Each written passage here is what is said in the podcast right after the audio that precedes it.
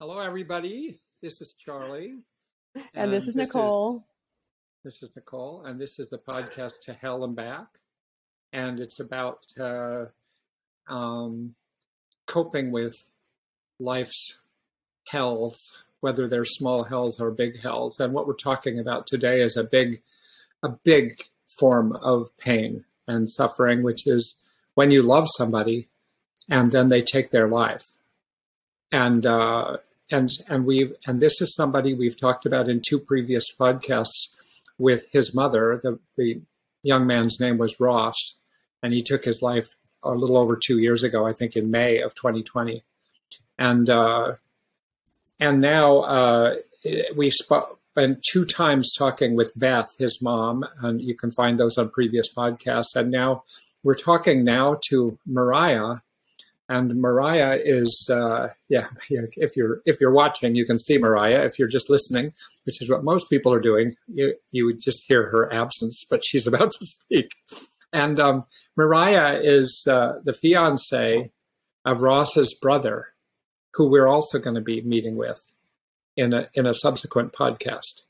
So we're really getting different people's experiences and how they've coped with the loss of this dear young person. Um, and so, thank you for Mariya, Mariya, for coming on. I think I consider it an act of courage and uh, the willingness to come on. And so, I appreciate yeah. that you're here. Um, for sure. No, I'm happy to be here, knowing that the purpose is to help people get through similar things. Um, so, yeah, thank you. Thank you. Um, and so I wonder if you could just start by telling us a little about yourself and before even the connection to Ross, but just kind of like who are you? I mean, where where where are you? Who are you? What do you do with your life? And yeah. and then how did you get connected to Ross? Sure. Yeah. Big question. Who am I? I'm Mariya. Um, I grew up in New Hampshire with my family. I now live in Maine um, with my fiance Teddy. Um, I am a writer and editor professionally, and also just I feel like kind of core to who I am. Um, I love dogs. um, you have a dog. Yeah, you, I feel like that you have a dog. sums it up. You have a dog. no, we don't actually. We did. He also passed away, so we've been oh. we've had a rough few years. Yeah. I would say. Oh. Yeah. Oh. Oh. Yes. And you recently just moved to Portland. You were you were saying earlier that you you know you haven't you barely spent time there yet, but you love it. to Portland, Maine. Yes. Yeah. Exactly. Yeah, we lived here last summer for the summer and then moved out and then knew that we this is kind of where we wanted to come back to long term. So now we're back for the long term, which is mm. great. It's wonderful. That's and you've worked for the Boston Globe. Is that still who you work for? Yep. Yeah, that's uh, where I work right now. I work um, in their uh, advertising sponsored content department. So anything that is written um, in collaboration with advertisers, I help create and edit and take through the whole process. Okay. So tell us a little about how you ended up connected to Ross. I know it's probably a yeah, lot for sure. Whatever, wherever that starts. yeah. Yeah. Um, so didn't know Ross until I knew Teddy. Um, I think I'd been dating Teddy for probably, I don't know, half a year maybe before being introduced to Ross. Um, so super nervous to meet him. Um, kind of went up to New Hampshire, like knowing that I was going to meet Teddy's brother for the first time. Um, I was super nervous because Teddy had talked about him a lot, like spoke so, so highly of him. Um, and yeah, I remember being like in their parents' kitchen in New Hampshire, um, where they also grew up. And yeah, just being so nervous. And then Ross walked in and kind of immediately, like, he just had a really sweet presence. And you could tell that he was just a kind person. Um, we started talking and pretty quickly, I think Teddy was like, oh, like, we have to watch these YouTube videos that Mariya showed me, um, which is kind of like a big, a big thing when you're first meeting someone. I feel like because you find out, oh, my headphone just fell out. Um, you find out pretty pretty quickly whether or not you like have the same sense of humor as someone, and if you don't, it's pretty awkward. um, so I was like, oh no, Teddy, like that's a really big like first meeting mm. situation. Mm. Um, but yeah, he pulled up the the videos, and I forget what they are, but I just remember Ross like laughing at all the exact like right points um, and like a genuine laugh, not just like going along with it. So at that point, I like kind of knew pretty immediately that this was just like gonna work. Um, wow. And yeah, and then from there, just kind of building a friendship the way that you do, like just going back to New Hampshire every I don't know a month or so. Um, mm and hanging out and getting to know each other. Um, I just built super naturally mm. from there. You say that you were nervous about meeting him. Who was the Ross in your imagination before you met?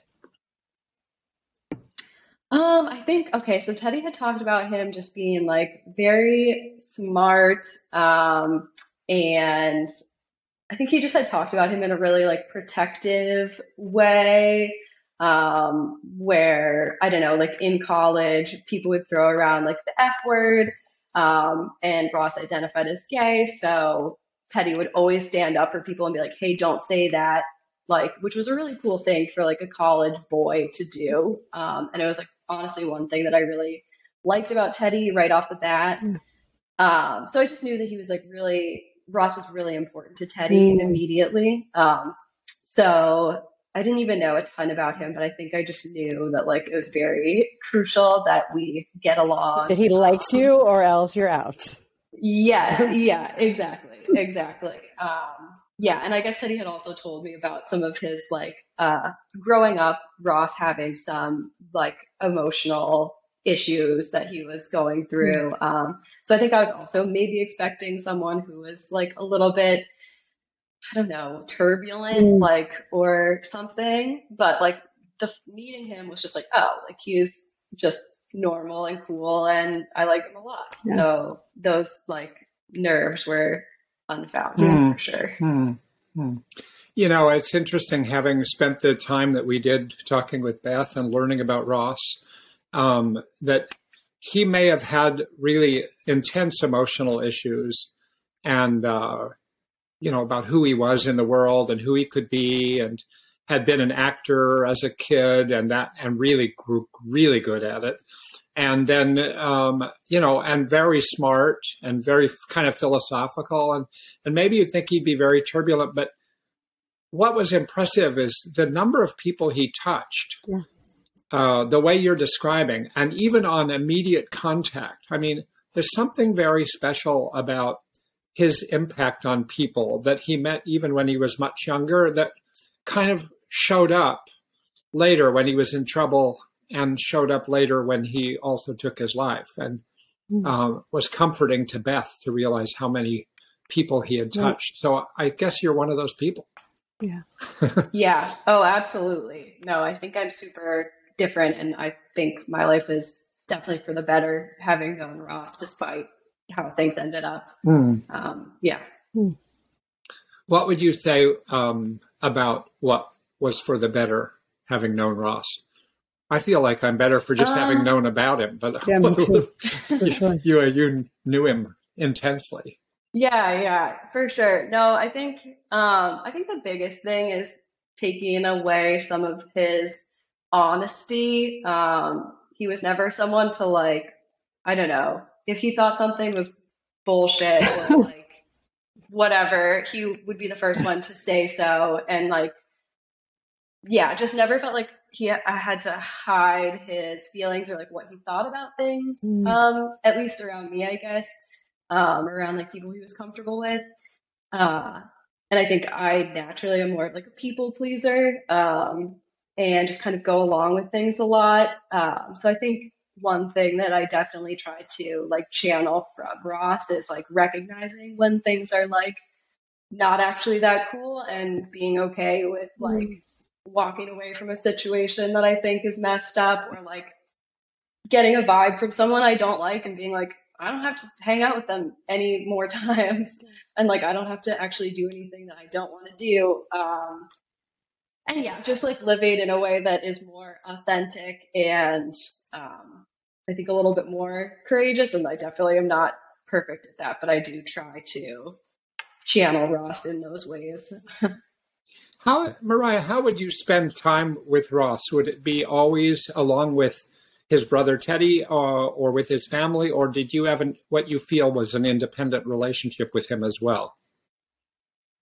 Um, yeah, that's a good question. I feel like mostly it was with Teddy. I would say the three of us were kind of like the um, dynamic trio. Uh, uh, we definitely spent some time alone together and had an independent relationship. Like we took a class together. Um, but for the mo, yeah, what, what it was just like a random. I honestly forget. It was a psychology class oh. of some sort because that that was my major in college, and after college, I like missed that, and he wanted to learn a little bit more about I think school in general, um, and that's definitely encouraged it. So we would like go to the Harvard Extension School and took that class together. Um, but yeah, for the most part, it was with Teddy usually, just because I was usually with Teddy. Um, so that just kind of is how it worked out. Yeah. But yeah, I definitely felt like even though we often spent time together, I definitely felt like an independent connection to Ross in that like I feel like we were similar in ways that I'm not similar to Teddy and he's not similar to Teddy. Um, so yeah, I feel like we just had a really good dynamic and like we're similar in certain ways that um, were just nice to like have someone that uh, recognized those things in me and vice versa. Yeah. And Teddy, um, you know, we heard from Beth a little bit about how you know, Teddy maybe didn't get as much attention growing up um, as Ross did, just because Ross, you know, was struggling at times, but that, you know, Teddy was still incredibly affectionate towards Ross and that their relationship was still so close. Do, do you remember, you know, being aware of, of any of, you know, those dynamics in terms of, you know, maybe how, how Teddy felt towards Ross around, you know maybe attention dynamics like what what whether or not it like favoritism or any of that those things that maybe um, were undercurrents that wouldn't have been as evident um, to Beth or, or anything like that? Yeah, I mean it's amazing because I've never heard Teddy complain about like his childhood or upbringing. Like I know he had definitely some like dramatic moments with yeah. Ross. Like I think Ross like threw a knife at him one time um, when they were kids, uh, which luckily like totally mm-hmm. missed and hit a tree or something. Um, but he never talks about that in like really a negative way. Mm-hmm. Um, and then also in high school, when Teddy was in high school, his family was really dealing with um, Ross pretty intensely. So Teddy was like basically living on his own, mm-hmm. I would say.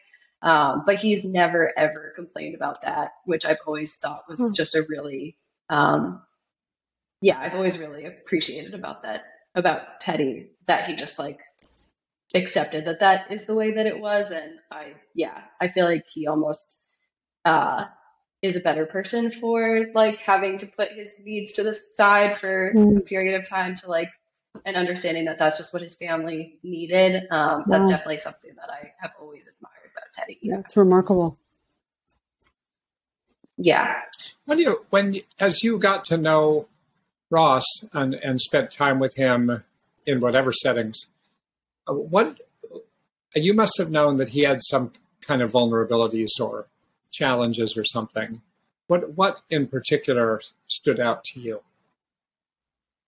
Yeah, I think um, just like an existential crisis and dread came up often, just like, and especially when people were drinking, it sometimes ended up being like less of a fun thing and would end up with Ross like um, talking about like, well, what is the point of all of mm. this? Mm. And like people would try to like, ex- like think, talk about like what they thought the point of life was and he'd be like no but like what's the point? Like that doesn't none of this matters.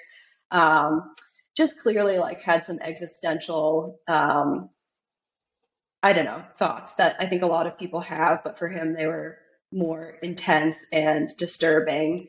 Um so yeah, so I think mostly that would come up, and then just some general, I guess, like emotional outbursts would happen, like something small every now and then. Really rarely, honestly, but every now and then, like he would get really mad at Teddy for something and just kind of Mm. overreact or um, things like that that were just like a little bit, um, yeah, a little bit concerning. Mm. Mm. Mm. Yeah, I'm very interested in his wondering what the point of life was. It's something I've wondered myself. Yeah. Uh, genu- Yeah. Genuinely, I've actually done a couple of podcasts called "What's the Point."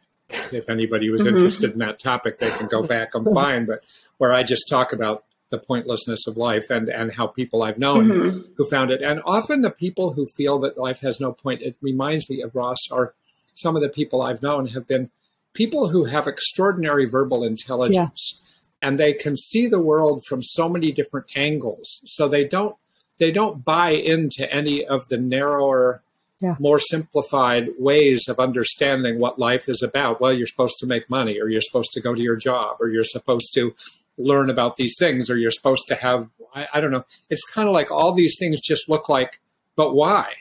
Right. You know, what's the point? Mhm. What is the point? I mean, why why get up in the morning?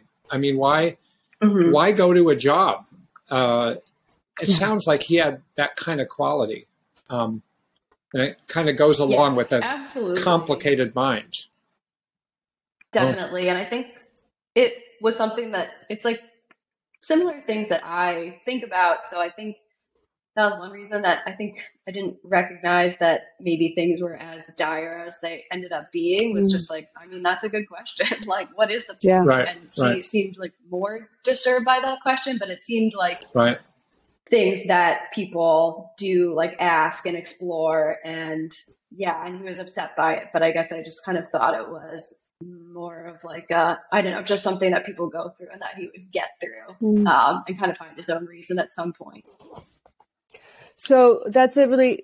So you didn't really realize um, how maybe dire or severe his issues were. It sounds like. What What were your yeah What was your understanding?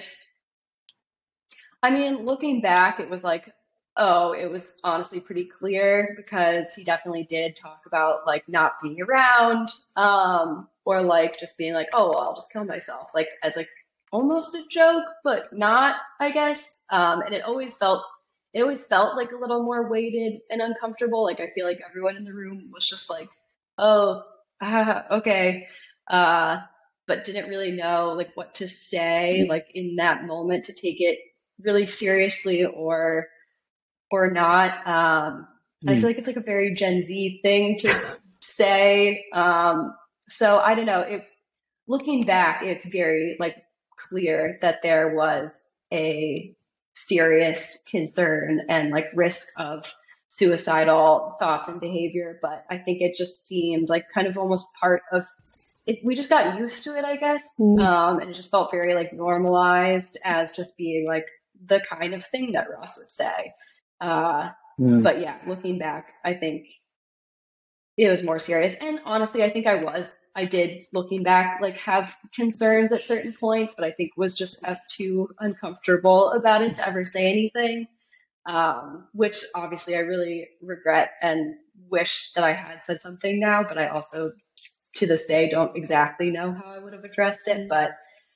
wish that i had had the courage to bring it up and be like hey like are you serious and please uh i don't know just i again don't know what i would have said but wish that i had had uh the courage to say something Yeah, but let's be clear, not knowing at all whether that would have made a difference. But I can understand that because usually I've found in interviewing a lot of people who've been associated with somebody who took their life, nearly everybody who was connected feels responsible.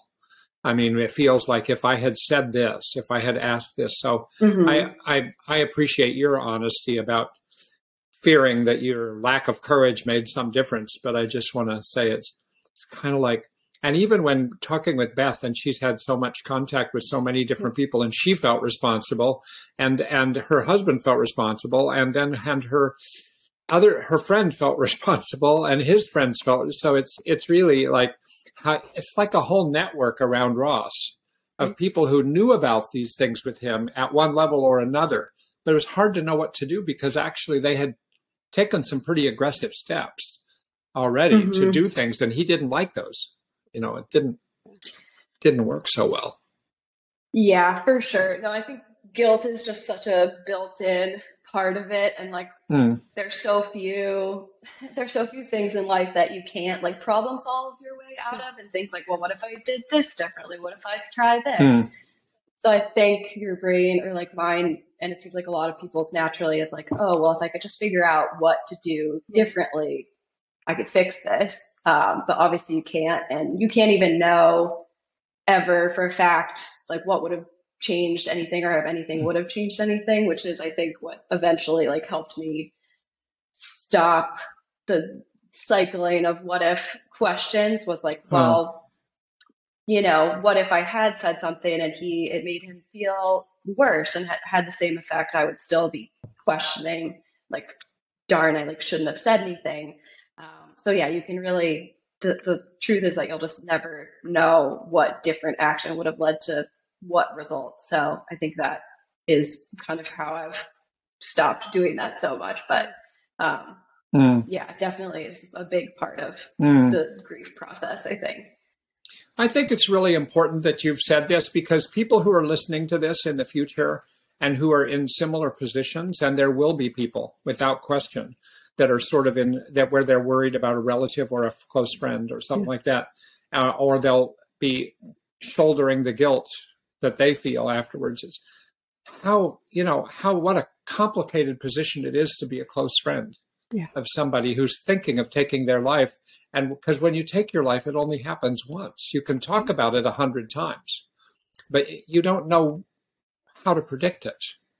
It's a nearly un, it's nearly unpredictable actually even with people who have lots of risk factors. So i think it's important that you're saying this um, yeah and you're showing us that the, the, tentacles of suicide just spread so far and wide of suicide and of mental illness. I mean, there's just, um, there's no real clear beginning and end, both within the individual, but then within the systems around the individual and the people that, that it impacts. So I also love to hear hmm. just a bit about, you know, why you felt it was really important um, to originally we ta- talked about maybe meeting with you and Teddy together um, but you know, you thought it was worth because you had a very individual experience. So it'd be worth maybe hearing a little bit about, you know, why why your message and your your kind of unfolding of this experience was unique um, because I think that that is emblematic of this kind of separate tentacle and just how, um, yeah, how individual each person within the constellation of a life experiences um, someone's someone's passing. Yeah, I think the reason that we wanted to come on separately was just yeah, exactly. We had such different experiences, um, and I think mine, I would, if I had to sum it up, would be dealing with the loss of a really close friend mm. as opposed to um, a brother, and then um, you know, even though at this point he is, you know, basically my family too, mm. but um, that's how our relationship felt was like a close friend. Mm. Um, and then also, I think being, I felt very responsible for Teddy's well being mm. um, in the aftermath.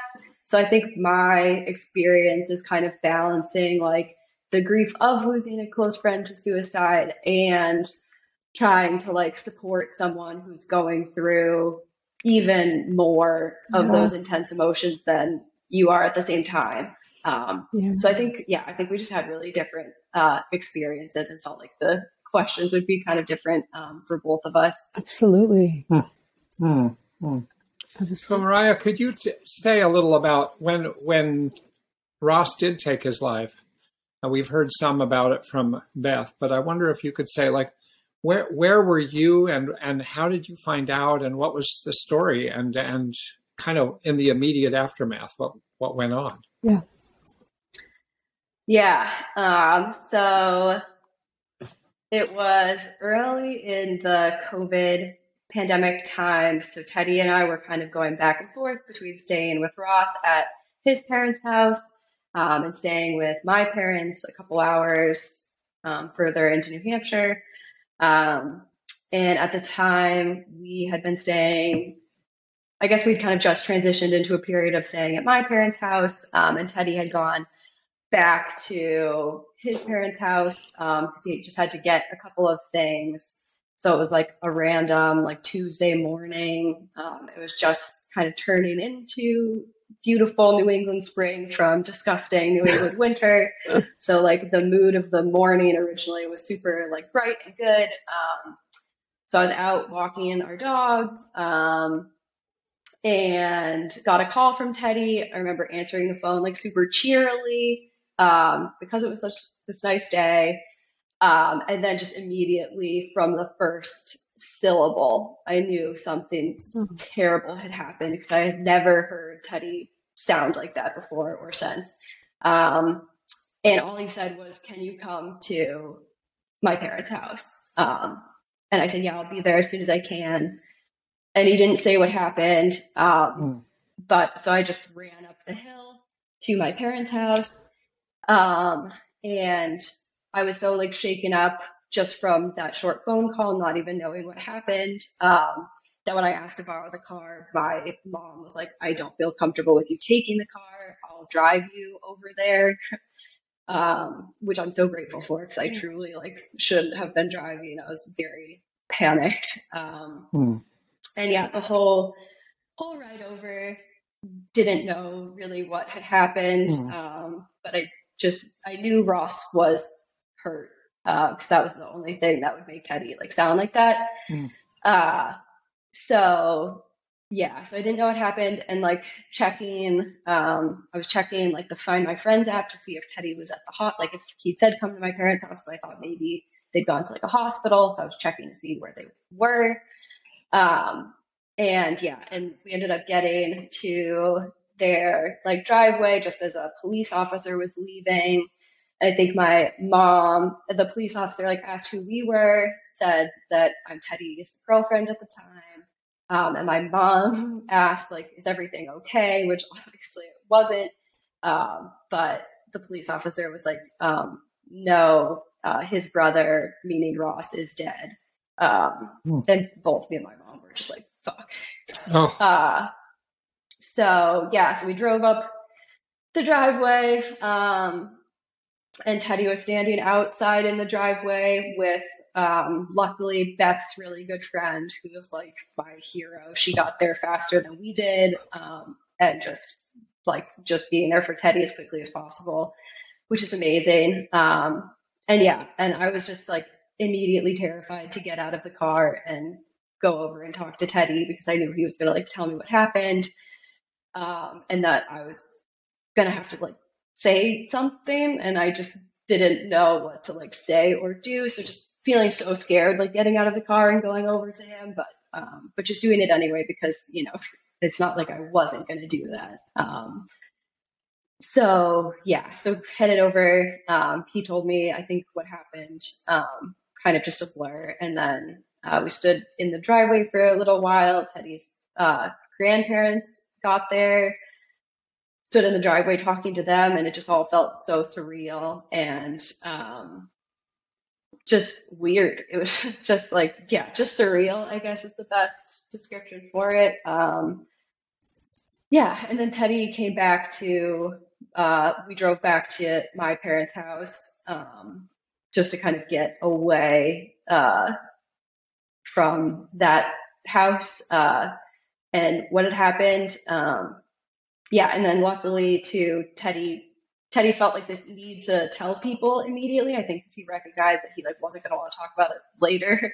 Um, so he called like a couple of his best friends, and they dropped everything and came to my parents' house um, in a couple hours mm. after that.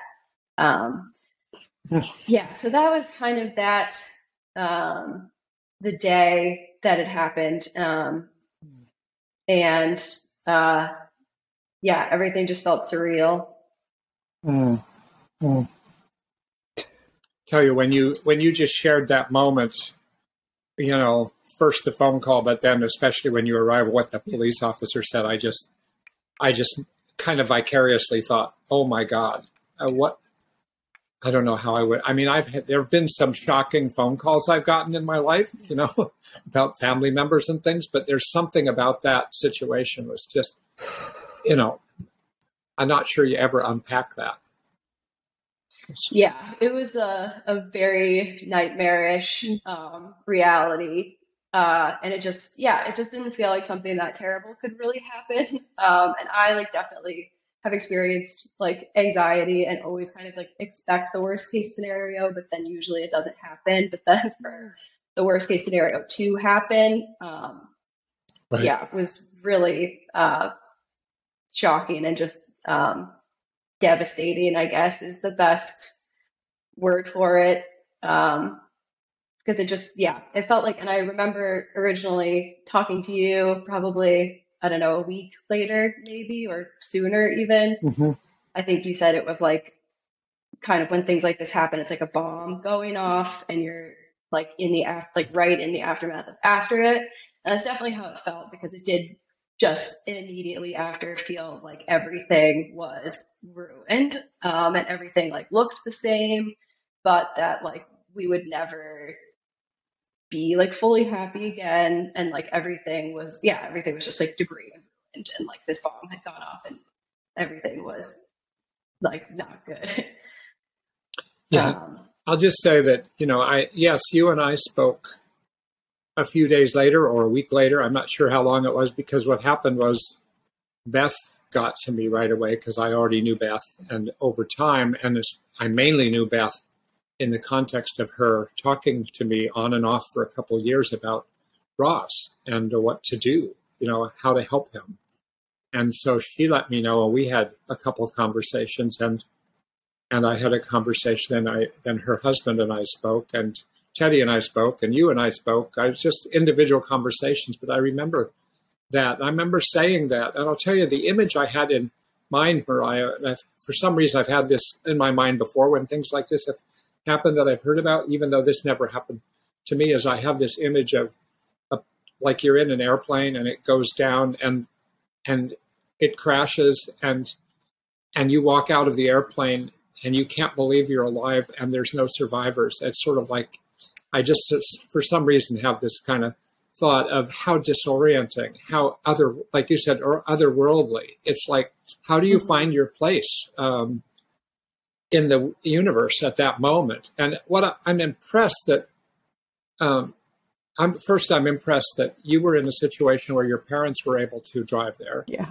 I'm impressed that Beth's friend already showed up, which Beth also told us about, that uh, her friend Laura. It's extraordinary yep. there in five minutes. And then that and then that Teddy is the kind of person who reaches out to a couple friends. Yeah. Very touching to me that he has friends like that. Yeah, absolutely. And like well, I think I I don't know, I personally and I think Teddy as well would say like we'll never forget that they dropped everything and came up that quickly. Yeah. Um, and then there were also his great friends who then like came up immediately the weekend after. Um, and Teddy is definitely the kind of person who like, yeah, who I guess being around his friends is like the best thing for him. Um, so like, especially in a situation like this, and he did like immediately recognize that that's what he needed. Mm. And like the month, the months after too, he recognized like, I think I'm going to need to like surround myself with a lot of people. Um, so yeah, he was definitely really self-aware of that, which um, I was really impressed by mm. and thankful for because I was for sure scared of him coping with it in unhealthy ways. Um, so I was really impressed and happy that he found like healthy ways to. I mean, I'm sure there was some unhealthy coping in the mix, but he like really did everything that I think he should have, like reaching out to friends, did therapy, um, just all these things that I'm just really proud of him for like coping in a in a healthy way for mm. a lot of it. Mm. Mm. What was helpful? By the way, oh, go ahead. Uh, let me just say, Nicole, and then I'll turn no, to you. Is that I just want to say while I think of it, because otherwise I'll forget, is that for people who are listening to this, um, when we had the podcast with Beth, with Ross's mother, she then sent a bunch of photographs yeah. Of people, including Ross, several of Ross and family members, and it, it, includes one of you, Mariya. I don't know if you know what she sent, but it's you, you and Teddy and Beth and her husband up on top of Mount Major um, in a photograph that was taken after that climb that everybody made together. And so, if anybody does want to go, there's it's on the um, I guess it's on my website or it's attached to the YouTube. I wish I could tell you which it is. I think it's definitely on my website. I think it's, on the, it's definitely on the website. Beth, it then says it's linked to something that says gallery, so you could you could see who these people are.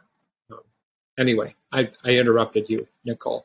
No, it's fine. I just wanted to ask because I think sometimes when we are on the fringes of moments like this, and it can be really hard to know what to say or how to help, and you can feel really powerless. Um, and I think you were experiencing this on a lot of levels, um, and you know, trying to support Teddy. Um, and then you were experiencing yourself, you know, having people around and and needing to be consoled because you lost a friend. So, what was helpful, and what did what did you notice helped and supported you, aside from just people's presence um, in general? You know, what did you notice helped Teddy? What did you notice helped you, and and what was not helpful? Yeah, um, good questions. Um, okay, so I guess first, me, I'll start with um, honestly, what helped me was therapy um, because I am not great at talking about my feelings unless I'm like very explicitly supposed to be talking about my feelings. Um, so, and I just felt like I didn't want, like, Teddy and his whole family were super, um, like, check, they did a great job checking in with me and asking how I was feeling, which always, like, wowed me that they would even think of me as being someone that, um, like, required the same concern that they that they did um, just because they were going through so much the fact that they thought of me um, and like what i was going through was always really meaningful and meant a lot to me um, but i think definitely i had like a I, I think a healthy respect for the fact that what they were going through was at least tenfold what i was so i think i never wanted to put more on them um, than they were already going through so yeah, so I think having like uh yeah, therapy just to that was expressly for the purpose of like me being able to talk about what I was mm-hmm. feeling um, was helpful for me. Um, and then I'm kind of the opposite of Teddy, where I honestly like needed time alone and like I did not enjoy telling people um, or or spending time with people a lot because it was just uncomfortable. I feel like for me, because I'm like I said, I feel like I'm kind of a people pleaser, so my immediate instinct is to like make everyone else comfortable. So being like, you know, this is what's going on. Um, like I'm, but I'm okay. Like, how are you? uh, so yeah. So and then it just would be uncomfortable because I, you know, was going through a lot, but would kind of just, mm. I don't know, I didn't love being around people. I'll say that. So interesting. Um, yeah. So I spent a lot of time like reading, um, and some books were comforting to me. Um, I know a lot of people would not want to like read about similar situations, but I found it comforting to read about ideas and um, similar situations and, and um, nonfiction about people who had been through similar things. Um, yeah, and just like seeing, I guess here, I guess that's the thing is like I connecting with friends is always important and good, but I found it really helpful to find other people and not even connect with them, but just hear about people who had been through similar experiences um, because it just makes you feel like I don't know, you just feel connected to them um, and that feels good. If there are books that you found particularly helpful, I think it would be great. We could probably put that in the same place where Beth's pictures are, just in our show notes. Um, I think that would be wonderful. And um, had you, what was your experience with therapy, if you don't mind, before up to this point? Yeah. Um, okay. So books, I would say a nonfiction one. I'll have to get the name for you of later. Beth actually gave it to me. Um, and it was very helpful. And then um, there was another fiction one that I really liked. I think it's a little bit controversial in the way that it talks about suicide, but um, Midnight Library. It's a really popular book, but basically it like it follows this girl who like decides to end her life. She's super into philosophy, like Ross, super smart. So it just kind of like reminded me so much of him. And then, hmm.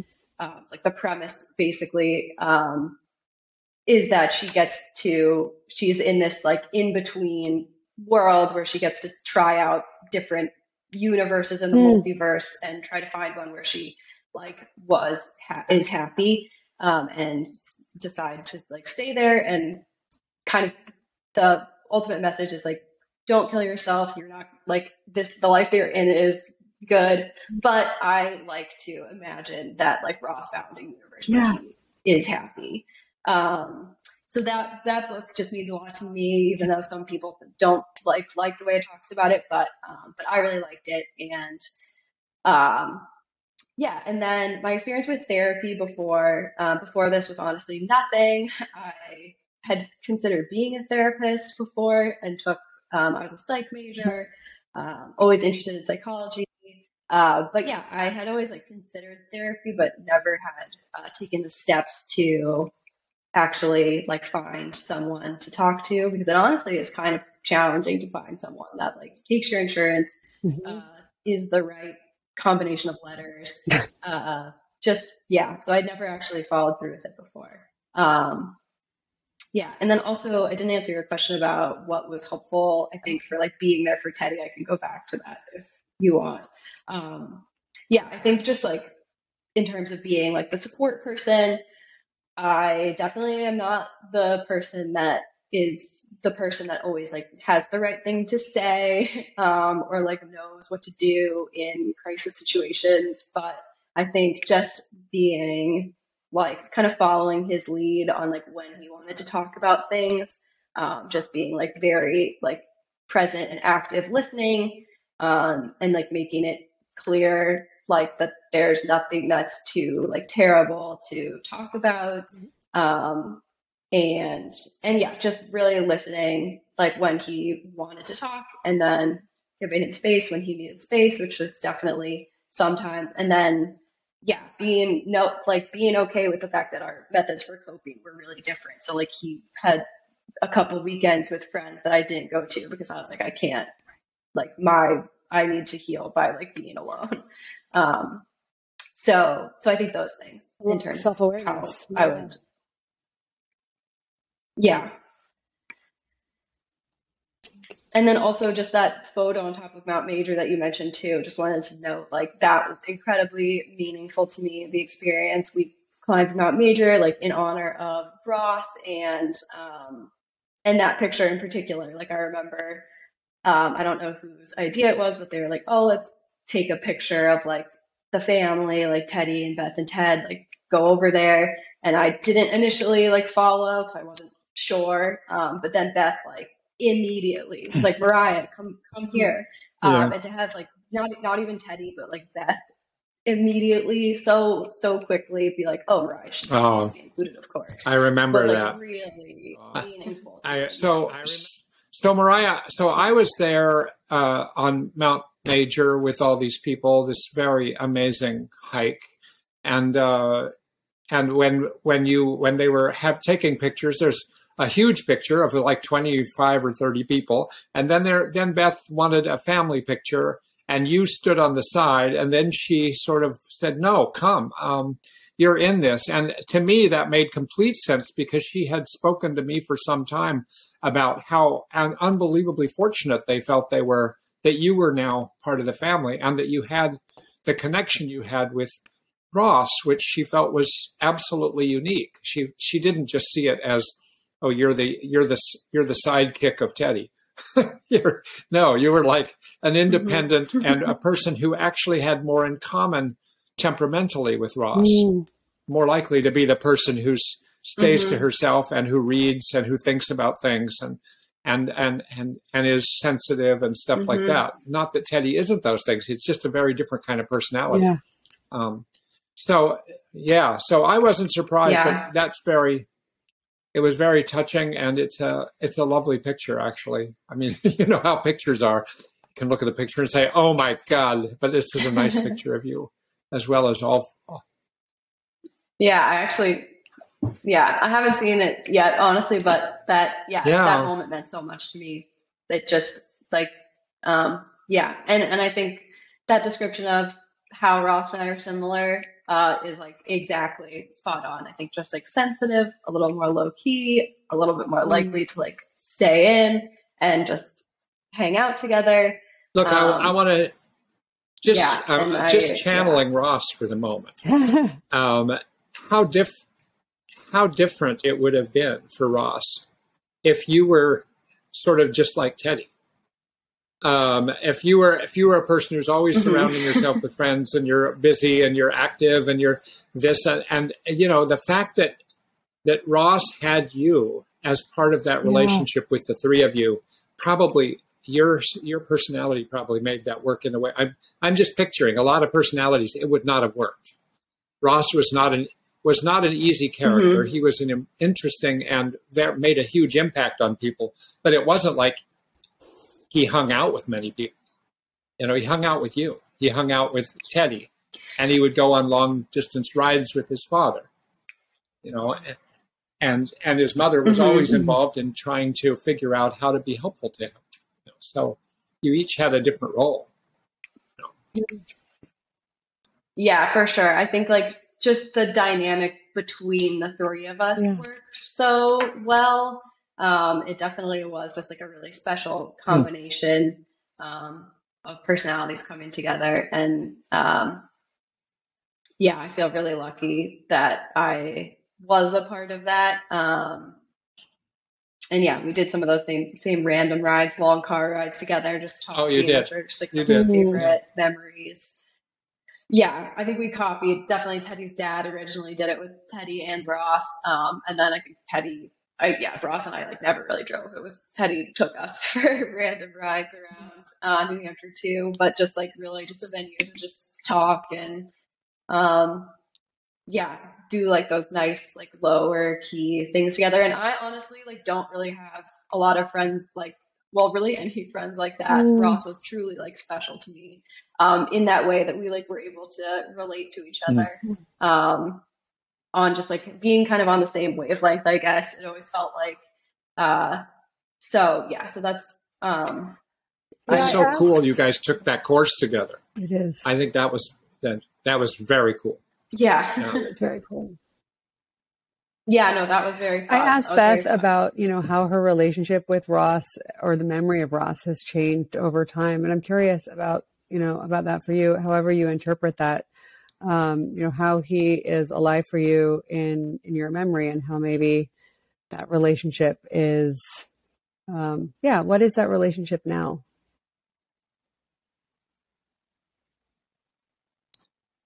Yeah, I think just thinking about him, um, and like when we see a movie that we both know that he like would have loved, where me and Teddy both like are simultaneously thinking it, and then like one of us will be like Ross would have loved that, and the other person will be like, I know, I was thinking the same thing, or like visit a place that he would have loved, or something like that. So, um, just kind of like, which just you just think of him a lot, and then um, I think the other thing is a little bit what I talked about earlier, where I think like in the immediate aftermath, I tried to like almost keep him a part of my life by like Mm. being super sad. Um, and it felt it felt like a way to honor him to by being sad. Like you know, it made no sense, but like it felt like I could show him how much he meant to me by not being happy and like crying a lot. Um, just being like, look, look how much I cared about you, and like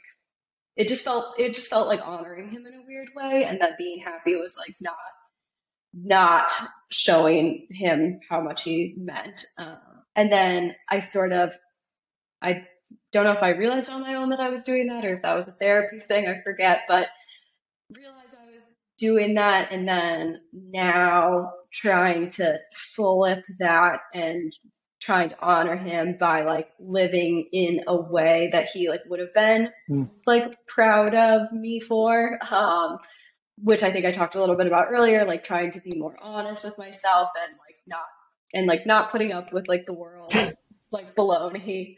Um and yeah, and just not being, I don't know, trying to like make life more interesting and more of an adventure than just like going from day to day. Um and uh, yeah, and like I think a lot of people talked about how difficult Ross could be, and that is definitely true, especially from a parent perspective.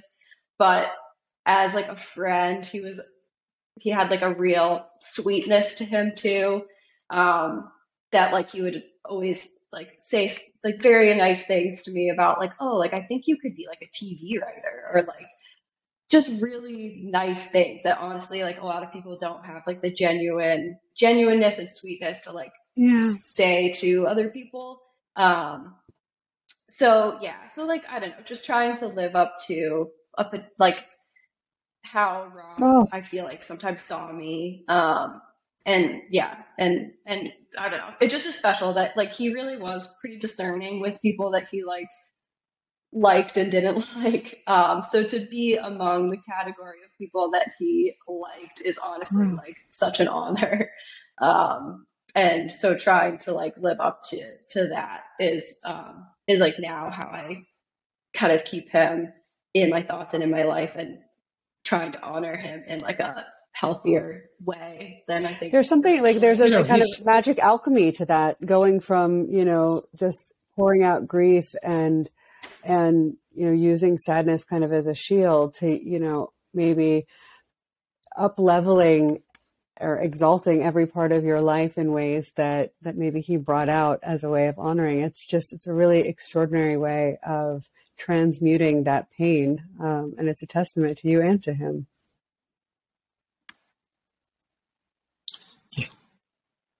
Thank you. Yeah, try, trying my no best. I feel like there's no perfect way to get through something like this, but that is a way that I found that I can like continue because the grief process really like never ends. I don't believe that it ever is something that is like over, but I think that's one way that I've found that's like a healthy or like a way that I can live with grief that also is like good for me um, instead of living with grief in ways that are no, I bad think you. I think he he lives on. He became part of you. The way you're describing it, I think it's very Mhm. um, it's very specific. It isn't just sort of generalized. Oh, this is a sad loss. I mean, this is a very particular person who had very particular qualities, and you didn't know anybody else quite like him. And now you, you, you know, you're trying to live up to some of those qualities or incorporate them in you. I mean, and uh, I think it's uh, it's part of the way of coping with that, and and it's it keeps him alive. Strange. I mean, yeah paradoxically, um, yeah. Yeah. Yeah. No, absolutely. Like, and the trying, like some of the things that I didn't, I don't know, some of the things that I wasn't necessarily honest with myself about in the past, like the fact that I honestly would prefer to stay in and read than go out Yeah. with people a lot of the time. Um, I think are like things that I never had to think about because I spent so much time like with Ross. And that was like kind of my, my like almost off when I could just like relax and like I didn't have to go out with Hmm. people. I could just like hang out with Ross. So I don't know. I feel like I have also emphasized like the things that we had in common and like realized that those were a part of me that I like otherwise wasn't really taking care of or like acknowledging. So I think, yeah, also I think he is a part of me in that I like more recognized qualities that we shared and that I like previously just attributed more to him. But then now I'm like, no, that's me also. Like that's some of the things Mm. that we recognized in each other. Um, I'm trying to like recognize in just myself. Yeah, you know, Mariya, you you wouldn't know this because I'm I don't think I, I know you and Teddy do listen to podcasts, but I doubt that you've listened to many of my podcasts. And uh, but I I had one of my podcasts. I told the story of my best friend who passed away, actually in 2003. So it was like 19 years ago. It's not yeah, 19 years ago, and um, and it was very similar to what you're saying. I, she had certain qualities. I used to teach with her. She she was more courageous than me. She would have a thought and then she would just say it while she's teaching. Outrageous things, you know, Mhm. funny things, irreverent things, you know. And I was like a good teacher and trying to get all the good points. And I was sort of like, you know, like you in in a different domain. I was like an audience pleaser, you know. And she was like, "Who gives a shit?" You know. She would just say she had a strategy called the "what the fuck" strategy, and the "what the fuck" strategy was if you think of saying it, just say it. What the fuck? Life is short, you know. so and after after she was after she passed away and I was teaching, I could feel her joining the conversation. At one point, it was almost a psychotic feel feeling like, oh my god, what's she doing? I'm trying to teach her, and she's talking through my head, and and and it it changed how I taught. I started to feel more like, okay, whatever. It's pro- I don't know that I'd be doing this podcast if it wasn't for her because she and I had thoughts of doing something. So I think when you really love somebody who's a close friend, they they there's really the pre Ross Mariya and there's the post Ross Mariya, and it's not the same person in a way. I mean, and and it keeps changing. It'll probably keep, you know, evolving in you. I mean, I I tend to think that in in, in Buddhist teachings too that you Yeah. you you know he's still there, and it's very. I'm not sure I thought that before this conversation, but the way you talk about him Yeah. really brings him alive. Yeah. So I think Mariya, Yes. that what what I had just said about my friend and all, and and what I was saying about, I think how um, how Ross has in in come alive in you is is is continuing to change a living person and probably many living people actually is is is part of I mean Exactly. it's how in a way somebody is still here living on through you. So that's what I said before and I think our uh, this, I think this that sound will be preserved uh, and even though your your sound quality went down. Um, so you know could I have to stop in just a couple of minutes and I wonder if if there's anything else you had thought of saying before that you haven't gotten a chance to say because I know you had some time leading up to this conversation. Yeah, I think I think we covered most of it. Um, I guess like one thing about grief that I would just want to communicate to anybody going through something similar is that like it's an interesting state to be in because there's nothing that feels good like any other situation. I think like if you're sad, like people will say go outside, go for a walk, and that helps. I feel like at least for me in the gr- like early, I guess, in the grief um, process, just nothing felt good. Like laying down felt bad, Mm. going for a walk felt bad, eating felt bad. Like everything, nothing Mm. feels like right, Mm. nothing. Um, and and it can kind of feel like it's always going to feel like that, and that like there is only like a good before and a terrible after. Um, and yeah, uh, but I guess just like putting one foot in front of the other and realizing that things or like emotions do change.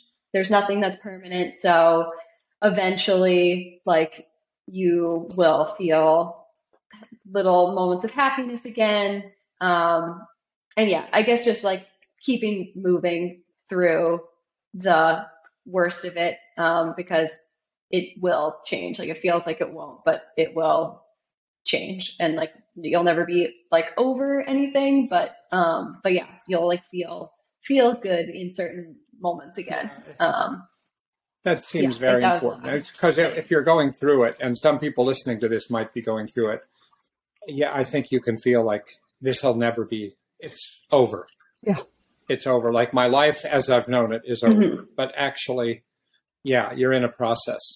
Things are evolving, and uh, probably even this conversation is another step in the evolution. Your willingness to do this and Yeah. to talk about this when you're not exactly the public figure type of person who's going to go out and and volunteer to be on podcasts. So I think it's like, yeah, right. It's really generous. So I just want to use use that to say that I'm very grateful that you spoke. I mean, because I'm I'm I have in mind all the people who are going to be listening to this. Um, Very generous. so, yeah, yeah yeah no thank you for giving us all like this avenue to hopefully help people and to just talk about Ross, who truly is um, like one of my favorite people that I've ever known. Um, and and I think that's the case for a lot of Seems people to who knew be. him. Um, yeah, thanks for yeah. You don't you don't get to talk about him That's at right. this length often. That's true. Um, or you know anyone, but so it honestly is like just nice to remember him in in this like extended format. Um, so yeah, Yeah, so thank you. you're welcome, And, Thank you so much. yeah. And I, I encourage you to go ahead and talk with him now and then. Yeah. You know, you Yeah. can have like Yeah. those random rides. You can have random conversations with Ross. You know, can go on, and that was that was helpful to me Mhm. With the person that I lost. All right, all right. Thank you, Mariya. That's good for Thank you. It was on, lovely and, meeting you. uh, this was amazing. yeah. Yeah. You too. Thanks, Charlie. Thanks, Nicole. All right. Talk to you We're gonna- soon.